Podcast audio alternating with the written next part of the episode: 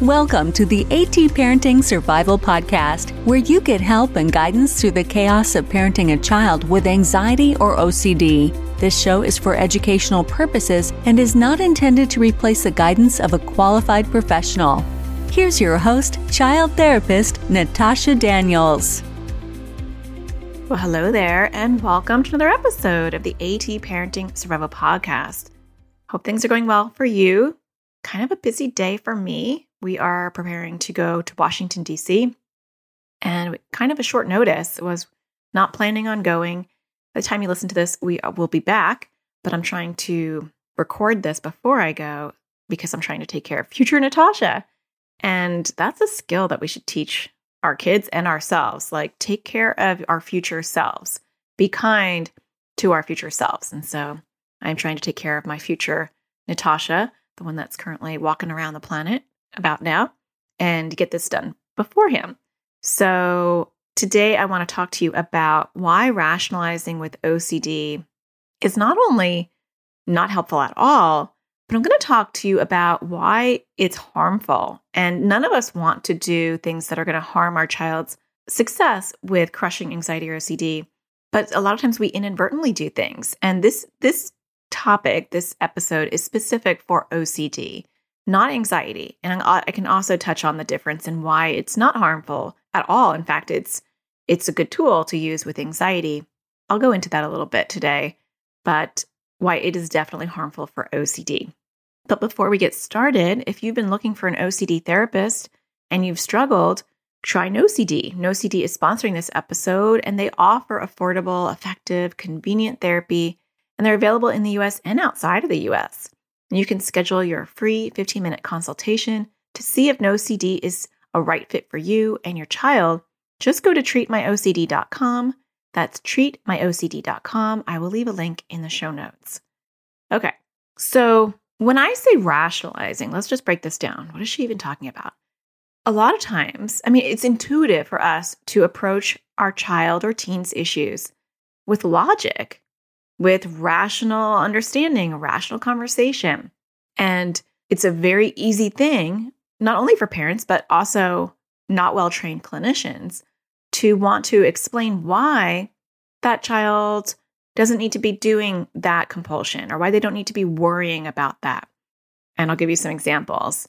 You know, there's no bird poop in this house. I mean, why would there be bird poop, right? The birds are outside, not inside. So why do you need to wash your hands all the time or, or avoid touching the doorknobs? Because let's just go outside together and we'll look. Do you see any birds that could come inside? How could they come inside? Okay, that's an example. And I'm gonna I can't give you an example that's gonna hit your house specifically. Uh, I'd be here all day and still not be able to um, find an example for every single person, but you get the gist of what I'm saying. You might say, you know, you already checked the toilet. And so you don't need to check it again because you know it's flushed or you already checked the locks multiple times, or you already inspected the cups, or, you know, a little bit of dust in a cup isn't going to kill you. I mean, there's dust particles everywhere, so it's really not that bad. You don't need to worry about what microscopic stuff is on your food or in your on your plates. Or, you know, just because you think he's a bad person doesn't mean that your backpack is bad because he touched it. That doesn't make any sense. I mean, his badness, being a bad person or his bad decisions isn't rubbing off on the backpack. So you can touch your backpack. It's not bad, right? or, you know, you're not a bad person because you had that thought. Don't worry about it. You know, you said that you thought I was fat, but you didn't mean it. It's okay. Like we all have thoughts like that. Don't worry about it. That's actually not even rationalizing, but that's actually accommodating because you're giving in to the compulsive urge to confess their thoughts to you. Let's see what what's another one. I'm worried I might have said something or I might have done something. Anyway, you get my point. When we talk to OCD, like OCD is rational, we've already missed the entire aspect of how OCD works. OCD is often, and not always, but often irrational. It's often nonsensical. And the person who has OCD, depending on their age, knows that. They know that they've already washed their hands three times and that they don't need to wash it a fourth, fifth, or sixth time. They know that they already checked the locks. They know that those things are not contaminated, but their brain just won't let them let go. And so, as kids especially get older, you'll see that you know it's incongruent. Their thoughts and worries are incongruent to their the level of intelligence that they have around the topic. So when you go in and you rationalize why knocking two times before you leave the house doesn't make sense, it's not going to keep me alive. You know, I know you need to compulsively do that, but you're not saving anybody. They know that. So I do say, and I just want to have a little caveat here I do like some psychoeducation because we're dealing with kids. And so I will typically educate a child the first time related to their OCD theme, and then that is it.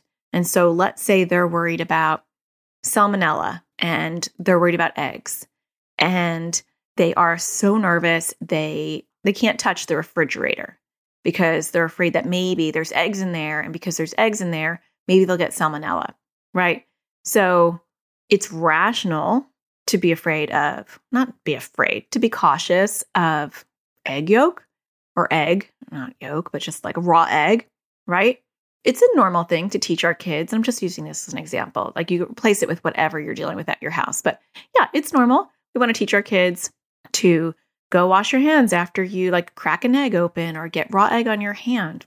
No big deal, right? Just one time. But it's irrational to avoid the entire refrigerator. It's irrational, maybe, to avoid the entire kitchen. It's irrational to say, I can never touch my mom because she's contaminated because sometimes she makes eggs. So sometimes what our kids are worrying about is rational, but the level of severity or how much they ruminate or are concerned about it goes above and beyond. Don't get hung up on that stuff.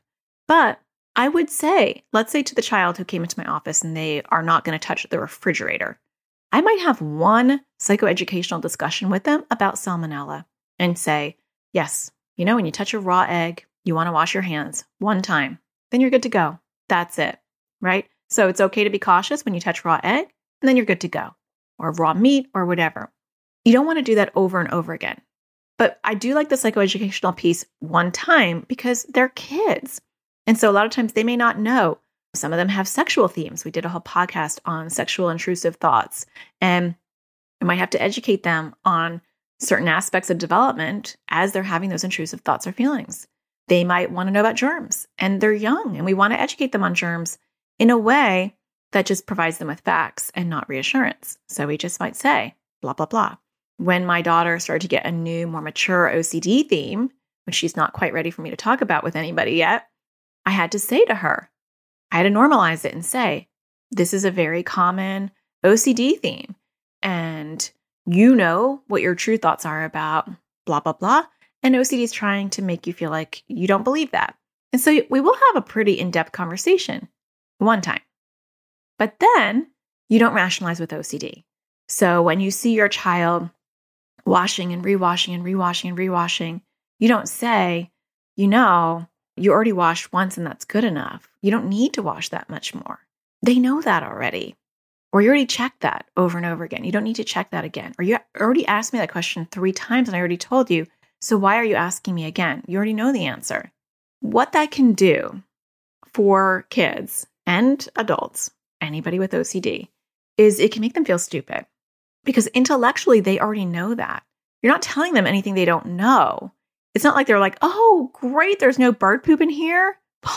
I did not know that. Thank you for sharing. Now I'm not going to be worried about that they already intellectually know. Most people intellectually know, especially as they get older. And so you wind up shaming them more. They feel embarrassed, they feel stupid. And what happens, and the reason why I said in the beginning of this episode that it actually can be more harmful, it's not just not a great thing to do, but it's it can be harmful, is a couple things happen when we do that. So we're shaming them inadvertently because none of us want to shame our kids. But then OCD goes covert. And so OCD says, This is embarrassing. I'm an idiot. I do these stupid things. I know that I shouldn't have to do them, but I feel like I have to. I'm so distressed. I can't stop. I'm upsetting my family. I'm, I'm making my dad angry. And so I'm going to try to hide this. I'm not going to try to stop it. Some people will think, well, that's good. I'll motivate them to stop. It doesn't typically. But what it does do is it makes them hide their compulsions. And OCD is very crafty. So OCD might say, let's not do the obvious ones. Let me come up with some compulsions that are a little bit less obvious. And what happens is then you start missing how severe your child's OCD is. You think, you know what, things are good. I haven't seen him wash his hands. And maybe you're not seeing him lick them when he's in the toilet because he wants to avoid you seeing him wash his hands because OCD doesn't make sense. That's actually a really good one. I've had quite a few kids in my practice where they're afraid of germs. And so their OCD says, if you're afraid of germs, lick your hands or lick your feet after they've walked in something that's disgusting. And rationally, you'd say, you're going to get yourself more sick by licking your hands. How does that make any sense at all that you're worried about germs and so you lick your hands? Well, OCD doesn't make sense. OCD is not rational. So having that conversation is not helpful. It's irrational for you to try to rationalize with OCD. And so don't be irrational. don't try to rationalize with OCD. So when OCD goes undercover, OCD will create mental compulsions or non obvious compulsions. And you might say, well, that's better, but it's actually not because any compulsion is paving those neural pathways, growing the OCD neurologically, and creating a bigger problem. It doesn't matter whether it's a mental compulsion or really obvious compulsion or a hidden compulsion or a compulsion that involves you or a compulsion that doesn't involve you. A compulsion is a compulsion is a compulsion. And they all grow those neural pathways that increase OCD struggles. And we don't want that. And so we don't want OCD to go to go covert. And developmentally, it is actually kind of normal for it to do that anyway. I'm noticing with my 10 year old that it's taking me a lot longer to get her to tell me her themes. When new tentacles of the octopus pop up, it'll be a day or two or three before she'll actually tell me. And so I'm not worried because that's normal developmentally. Like at her age, they're getting more secretive, more private. She's getting more adult themes in her OCD. And so I have to do all the right things to keep that communication open. It's not a one and done. It's not like our communication is open and then it stays open. It is a dynamic, ever evolving relationship. And at any point, it can be shut down or it could be opened back up. And so we want to do everything we can to facilitate and foster trust and communication. And that requires us to pay attention to how we talk to our kids, how we approach their OCD, and how we cheerlead them. And even when we have good intentions, if it's not well received, or if it's something that's kind of on the uh oh, don't do list, it will shut down communication and it will create more shame. The problem is there is a ripple effect. And so self esteem is a big ripple in the pool of OCD. Kids already feel stupid. There's a million memes out there that don't understand OCD. And so their peers and social media and society at large misunderstand their disorder and think that they're a meme and make a joke of it. And we don't want to add to that inadvertently. And we do that when we rationalize with their OCD because we're saying, you're stupid. None of us would say that outright. None of us would want to convey that. But that is what we're doing when we say, you know, you already washed three times, or you know that you can touch that. It's not dirty. Or why are you repeating yourself? You already asked me three times. Or why do you have to walk in that weird pattern? It, it wastes our time. Those comments, as helpful as you're trying to be, will make the person feel stupid. And then their self esteem takes a bigger hit than it already is. Because self esteem is actually a very big issue with OCD. Unfortunately, the, the rate of suicides and depression and other comorbid conditions increase as the child gets older as we don't work on their self esteem or provide them the tools that are necessary for them to feel hopeful that they can minimize the impact OCD has on their life.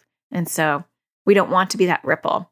The other thing I want to add is it also impacts their ability or their lack of ability to talk to therapists. So when we start rationalizing with them and they haven't seen a therapist yet, or they're having maybe a difficult time connecting with their therapist, we're adding to that because they're going to take your message, which inadvertently is saying, you're an idiot because you keep doing behaviors that don't make any sense. And I'm going to share with you the information so that you can stop doing that idiotic behavior.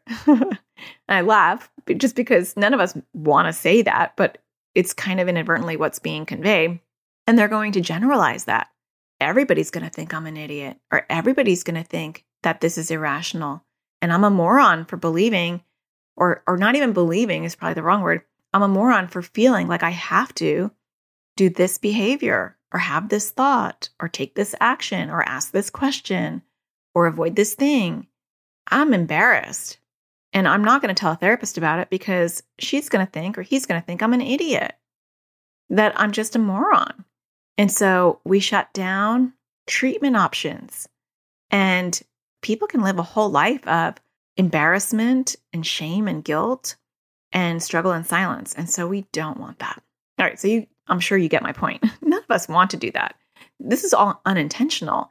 And it is a knee jerk reaction to rationalize. I do find myself getting caught in that cycle of rationalizing with my child's OCD, especially when a new theme pops up. But I also want you to know that you're human. You're going to make mistakes. You're, you know, I always make mistakes. I'm definitely not perfect. None of us are. And so there's going to be times where you're going to talk to OCD in a very rational way. And then you're going to realize, ah, what am I doing? It doesn't make any sense.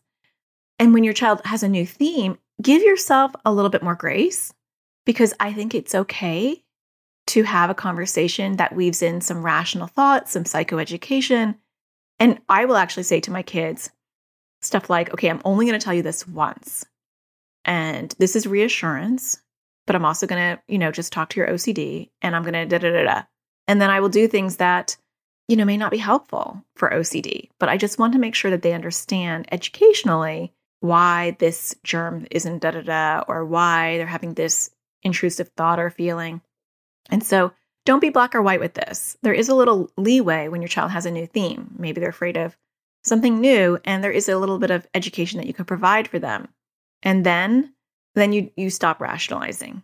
And what you do instead is all the things that I talk about in all of my resources, which is helping them understand what OCD is, helping them identify what their intrusive thoughts or feelings are, helping them realize what their compulsions are, and then when you see them doing a compulsion, there should be a plan. And so creating a therapeutic home environment is key so that you're not just shooting at the hips. Is that an expression? Shooting at the hips. okay, I actually had to pause and Google that because I was like, that is so wrong. But what shooting from the hips? oh my gosh. Sometimes English is a challenge for me. But you don't want to just do this willy nilly. You want to have a plan. You want to be intentional about it. And I remember when my youngest was a toddler and she went through a period of time where she would not sleep. And she was a very anxious toddler. And we had been, well, she had always had some sleep struggles, but we just hit like the wall. She was like not sleeping at all.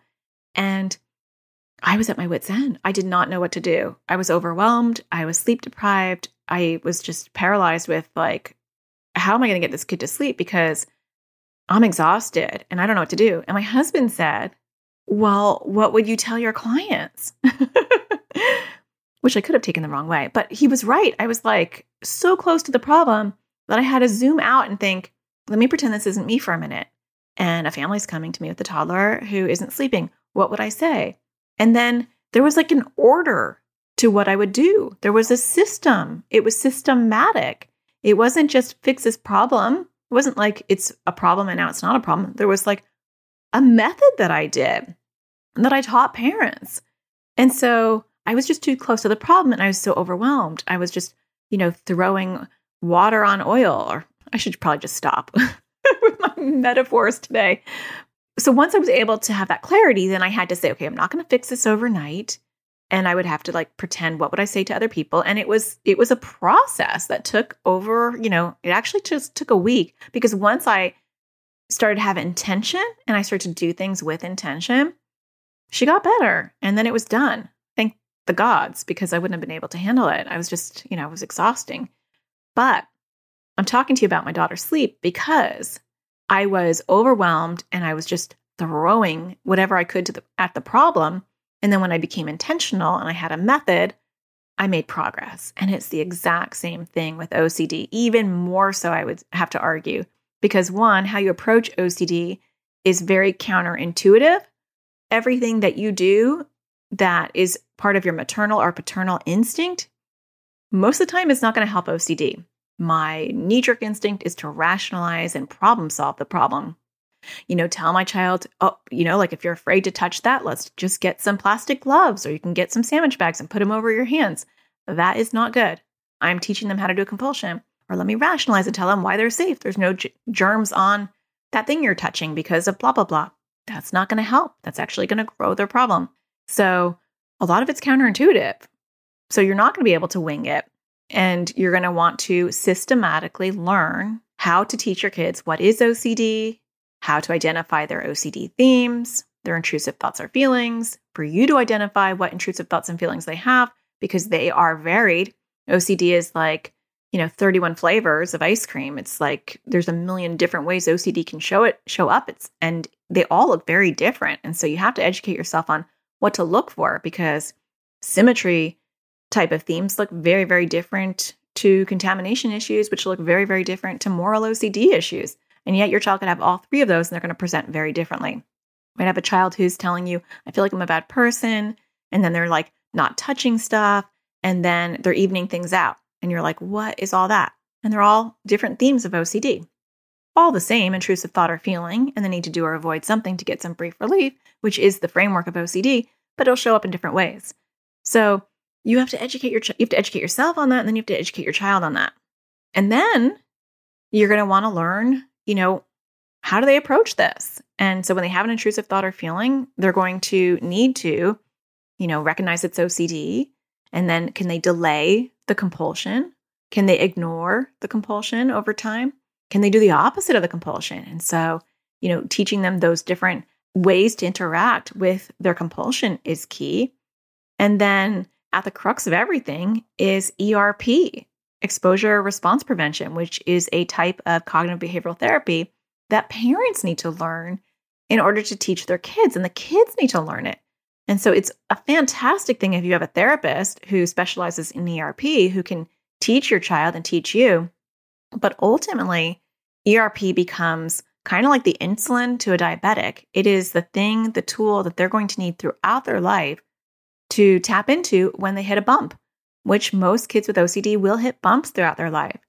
And that's okay because if they learn how to navigate those bumps, they're going to be like, okay, I'm going to do some exposures on this. This is what we do. And let me get started. So instead of throwing out some rational comment or trying to process and problem solve with your child how you can navigate through this problem, you want to learn how to do exposures and ERP. And if your child is already learning that, whether it is through a course or through therapy or through a book, then you want to tap in with your partner and the therapist and say, where, where are they at? And what's my role in helping my child with OCD? What is my role? Because you have a role to play. Everybody in the family has a role to play, and they need to be assigned those roles. Because if you don't know what your role is, you're going to just jump in and throw things at the problem that might actually hurt the whole situation. And so you might want to say to the therapist or your partner, what are they working on? And when they when I see them doing a compulsion, what should I do? What should I say? And it might be that one partner says nothing. It might be, you know, it would be better if you don't say anything because they're already getting input from the therapist. I'm already saying something. And so it might just be better for you to be silent about it because it's just throwing oil on a fire. It's not helpful. Or it might be when you see your child doing that, you might say, I'm sorry to see that your OCD is bothering you right now, just to help po- point it out for them. But some kids may not want you to point it out. And so you really have to have a dialogue with the therapist if you have one, your partner, if they are the one that's like spearheading the OCD battle because what I've noticed is normally with couples, one parent is kind of taking the lead on this, which is which is totally understandable because if you have too many, you know, cooks in the kitchen, the ingredients get messed up and then, you know, the end product isn't great. And so we can't be everything and everyone to, you know, in our family. We have to divide and conquer and so a lot of times, you know, we have one partner's doing other things. And the other partner might be the one that's reading about OCD, going to therapy appointments, and they may know better what the role is than the other partner. And so you want to tap into that. You know, I provide online courses to walk you through that. And so you can always take one of my courses. I have how to teach your child to crush OCD. And you can learn more about that at atparentingsurvivalschool.com if you need kind of like a blueprint to walk you through. But also, you can read a book about it. I like John March's Talking Back to OCD. It's a great start. It's an old book, but it's a good book. Talk to your therapist, call NoCD and get a NoCD therapist. Like there's a lot of resources out there for you to get started. But the biggest message that I'm hoping that you're going to get today is rationalizing is not good. So less is more on that one. Don't do it. You know, just that do that little psychoeducational piece in the beginning and then stop. And then find out what would be the best thing to say to your child. And sometimes they're the best resource. They're the best place to start with. What do you want me to say when I see you doing a compulsion? Now, that's different than when they are involving you. If they're involving you, you might say to them, because you're in charge of yourself, you're not in charge of them. So you can't control necessarily whether they do compulsions or not. You don't want to be the OCD police because you're going to do all the things I already talked about create more shame and guilt and make OCD go undercover. But you do control yourself. And it is important to look at your role in your child's OCD journey and pull back your accommodations. And partly you're not going to know to do that until you take a deeper dive on OCD and you understand how parents can grow their child's OCD. A good program for that or a good book is Eli Lebowitz's Breaking Free from Childhood Anxiety and OCD. That's a good one. I actually do a video study guide on his space program in my online school for those people who are more visual and want, you know, things in a video format.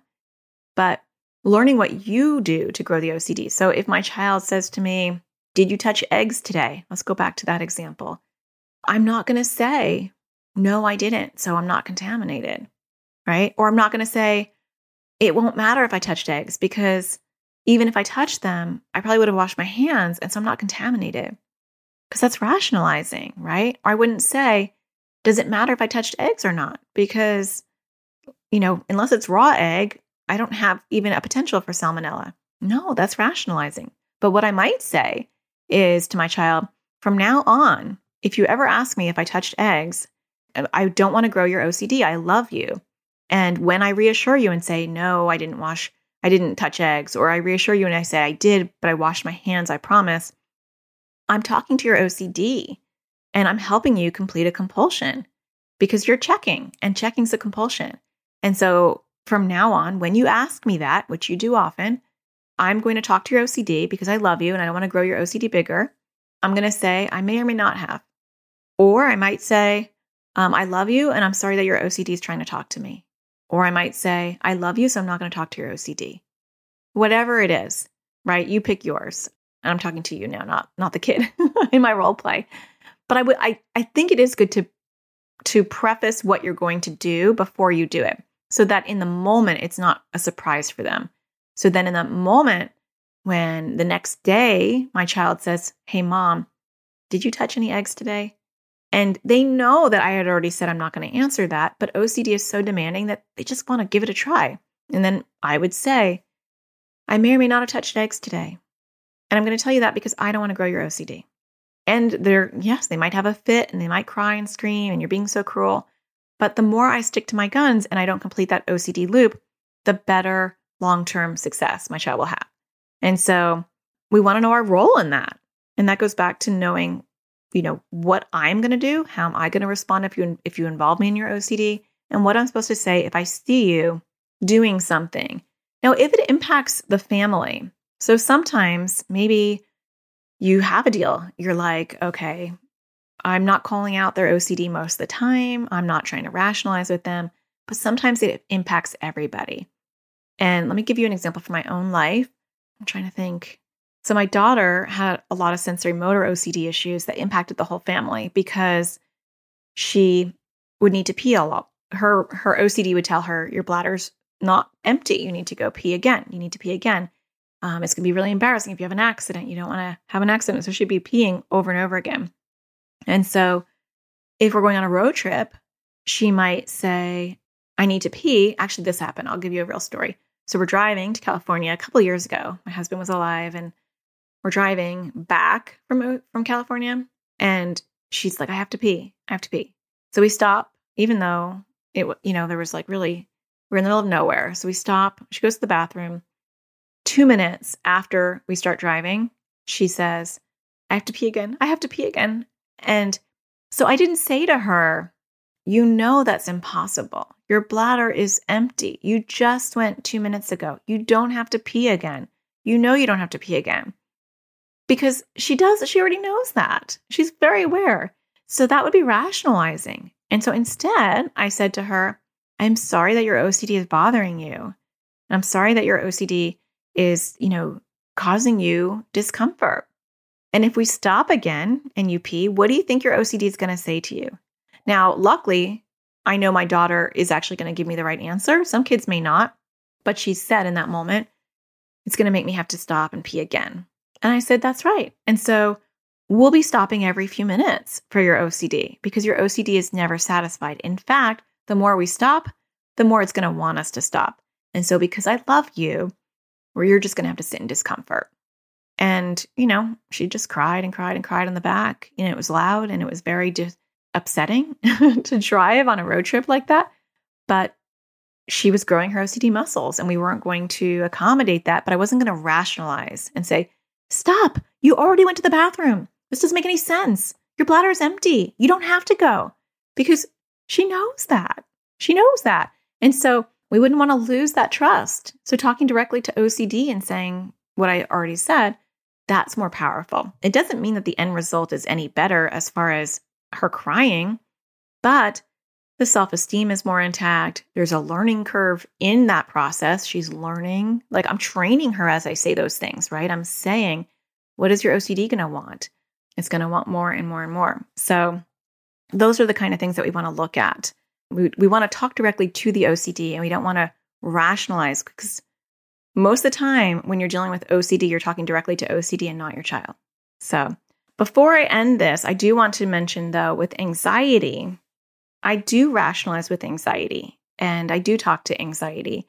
And anxiety can be reframed and you can think of things. And so a lot of our kids have anxiety and OCD. So you kind of have to know who you're talking to. And that again goes to parental education. That's why, you know, reading a book, taking my course, educating yourself in whatever way that you possibly can is helpful so that you understand the multitude of ways that OCD can pop up. And that way you can differentiate it. But when I'm trying to think of an example, all of my kids have anxiety as well. So when my child is afraid of the dark, then I might talk to them about, you know, let's talk about your safety. You know, how can how can a bad guy get in? Oh, the doors are all locked. Yeah. And if someone tried to open the door, what would happen? Oh, the alarm is on. Yeah. I try to stay away from, I am right here, I'll keep you safe, because then we develop kind of a secondary issue of them thinking that they're only safe when they're near you. And then you better make room in your bed because now you've kind of set yourself up for failure accidentally. And so we want to try to help our kids rationalize that they're safe. And so with anxiety, I talk about red thoughts and green thoughts. And a red thought is like, I'm afraid that, you know, a bad guy's going to break in. And a green thought might be, well, we have an alarm. We live in a nice neighborhood the doors are all locked, those kind of things. And so it is okay to rationalize with anxiety. Now, with the emetophobia, the fear of throw up, sometimes it's called OCD and sometimes it's called anxiety. And you can rationalize with the emetophobia, but the way that you rationalize with the emetophobia is I may throw up, but I will be okay. And so you're still rationalizing in the sense that, yeah, your stomach hurts and you might throw up. And if you throw up, you're still going to be okay. You can survive it, you can get through it. So you can use rationalization. I, I'm now going to talk about the caveats of being rational in the moment. And even with OCD, because I'm thinking there is a way that you can rationalize, but you're not rationalizing the problem, you're rationalizing the situation. I'm going to give you another example that happened today with my daughter. Again, my 10 year old. Can't give you the details because I'm trying to keep her privacy on this particular theme as of now. But so she was having a huge issue going to school today because something triggered her OCD. It's a totally new theme and she didn't want to go to school. And so I rationalized with her, not about the thing that she was upset with, because we both knew that that was irrational. But I said, What is your OCD saying is the worst thing that can happen if you see this? So she was worried about seeing something that was going to trigger her OCD. And she said, My OCD said, Well, first she was stumped. She's like, I don't know. She was so busy worrying about trying to avoid the trigger. And she didn't go to school on Friday. And I completely had a mom fail because it's like so self absorbed. I wasn't feeling well on Friday.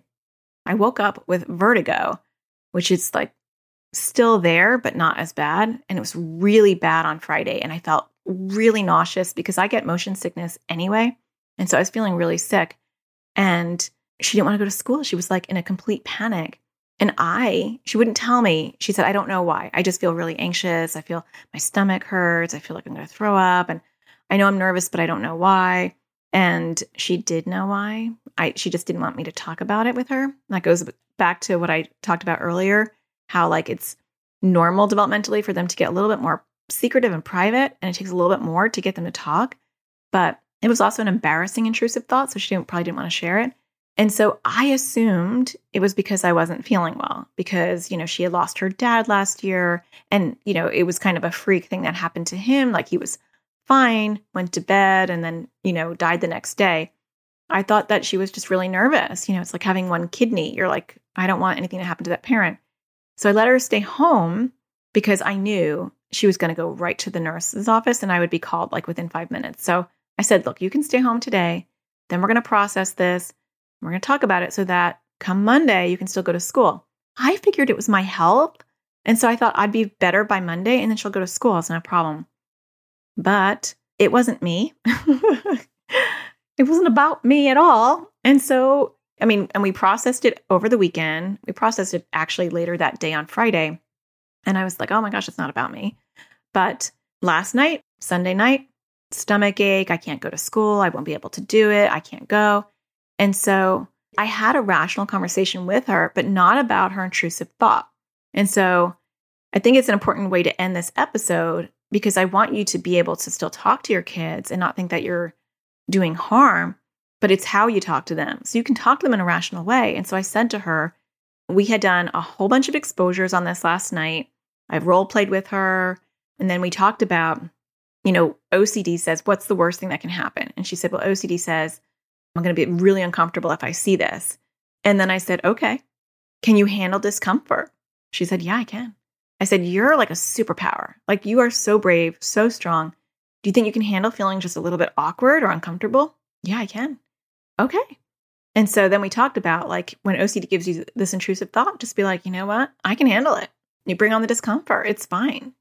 And so that worked last night a little bit. She did wind up sleeping in my bed because she was anxious. So not 100%.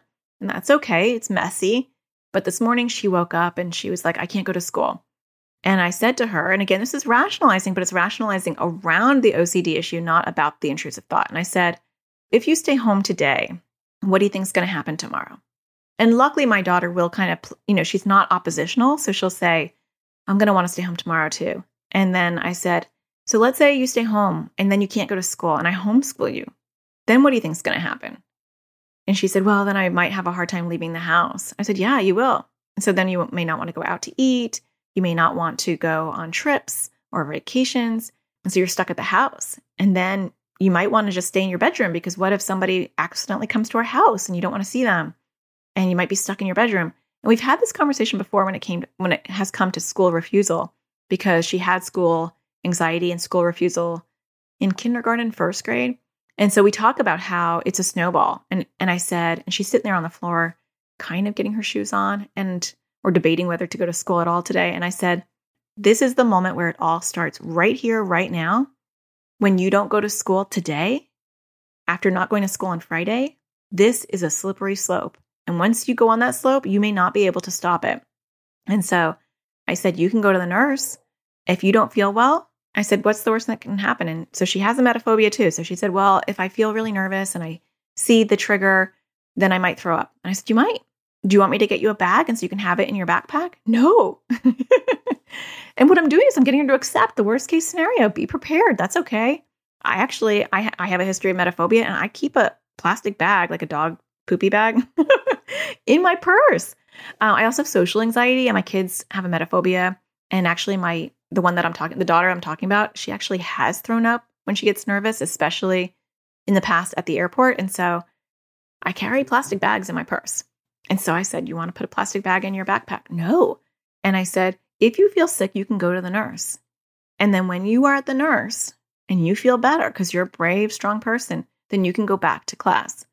And she had this deer caught in headlights look. And I said, If you call me and I pick you up, because that has happened a lot before, I said, Your OCD will have such a big victory that it will be very hard to dig yourself out of that hole. And so I have no problem with you going to the nurse and resetting, regrouping, and going back. But if you call me, then it's going to be a slippery slope. And then I, I could tell that she, because I think I made a comment like, You're not coming home today. If you go to the nurse, that's fine, but you're not coming home today. And I saw like total panic on her face. And so I pivoted and I said, because you want to read your kids and then you want to readjust your approach based on their reaction. I mean, that's what I even did in therapy. I would say something if I saw a response that looked a little overwhelmed, whether it was the parent or the child, I would kind of double back and say something maybe a little bit softer or, you know, give them a different option. And so I said to her, You're not trapped. You know, if you really need to come home, you can, but I know you're brave and you really want to try to power through this as best you can. And so I'm sharing this story with you because I did rationalize with her OCD but not about her intrusive thought. I was rationalizing the aspect of giving in to her OCD and, you know, the slippery slope that can happen. So it's not that you can't have really good conversations that facilitate growth and strength. You just don't want to talk to the intrusive thought and rationalize with that, right? Does that make sense? Now, if for some reason she said, I don't care, I'm not going, or if you're trying to rationalize with your child or you know they're doing a compulsion and you say something about the compulsion you know in a way that we talked about is a positive thing and your child doesn't get better or they still do the compulsion that's not against you. That's not a failure on your part. And getting angry about that also adds more shame and guilt on your child that they have failed you that they are a failure and I do want to do a whole episode on that. I think that'll be my next episode is how to not take your child's OCD battle personally. So stay tuned. I have that on my to-do list because I want to dive deeper on that topic and I think it piggybacks really well with the topic I'm talking about today. But luckily for me today, my daughter went to school. It's 206. So I went to yoga, which is my new thing. Yin yoga is my new new thing, which I love yin yoga. Never heard of it. It's very therapeutic, especially for grief. I'm finding that it's really helpful. But anyway, I'm trying to take care of myself. So I'm doing a lot of that during the day. And so I was like, I'm not missing my yoga class. And it was like nine to 10. So I went to yoga, which actually was a good thing because then it got me like not focusing on her and not worrying. And I got out and like I just grabbed my phone and I looked at it. I was like 95% sure that I would see a message from the nurse. And there was nothing. So I'm going to go pick her up in about 40 minutes. And I believe she got through the whole day because I have not gotten a phone call. I don't know if she went to the nurse, but regardless, that's a huge, huge win. So we did talk to her OCD, but I never talked about her intrusive thoughts. So I hope that this helps you. I hope it kind of gives you an understanding of why talking to rationally to OCD just doesn't make any sense. I mean, it's completely irrational for you to do that. so I'm going to pull up my podcast because I'd like to end my show reading a review and show my appreciation. So if you are finding my show helpful, please uh, hit a star on iTunes, Google Play, or wherever you consume your podcast. And if you have a few extra moments, you can leave a review. It greatly helps the show. And I always like to end my show reading one of them. But before I do that, I do want to mention that my free series, Survival Tools for Parents Raising Kids with Anxiety or OCD, has started and it is going all the way through May. Let's see, you're going to be listening to this on May 6th, May 17th, and it ends on May 20th, but the replay will be up all weekend. And so if you haven't signed up yet and you want to, you can register at atparentingsurvivalseries.com. The links will be in the show notes as well. And that's a great thing to add to this conversation because that whole series is about how do you approach your child? How do you build communication, motivation, trust? What are the kind of my ninja hacks on helping communicate with your child? And then how do you handle exposures? What are some ways to get some wins under their belt? And so it's a free series. Anyone can join. It's, there's no financial commitment. And you can w- watch the videos. I actually have like a series Facebook group that I open just for this series, and then I close it once the series is over. And I do like bonus Facebook Live classes on it. And we have fun. I give Amazon gift cards away and get to know the people that are in the series. It's a series that I do twice a year, every year. And so I would love to see you over there. So join, and then I'll meet you over there in the Facebook group. You don't have to be on Facebook. There is a series website. And so the Facebook group is just an added bonus. So I want to read a review to show my appreciation from Bill Tressler. He wrote Hi, Natasha. My wife turned me on to your podcast. We recently became AT Parenting members. My wife mentioned several times how she wished to have this knowledge wisdom earlier on. I concur. Just finished listening to the OCD Impact on Marriage episode. My heart broke for you as you shared about your husband. The loss could be felt over the sound waves. I'm so sorry. The Lord is a husband to the widow and a father to the fatherless. Thank you so much for investing in the lives of your listeners. God bless you and your family. Thank you so much. I really appreciate that. I appreciate the kind words. It has been quite a journey. So I'm glad that I can provide you with these resources and kind of have my brain back. It was a rough year, but I feel like I'm starting to have a memory again, partly. So I hope that you have a wonderful week. I hope that you find the sparkle in everything you do. And I will talk to you again next Tuesday. Take care. Thank you for listening to the AT Parenting Survival Podcast. To get additional support raising a child with anxiety or OCD, visit Natasha's online school of on demand classes at atparentingsurvivalschool.com.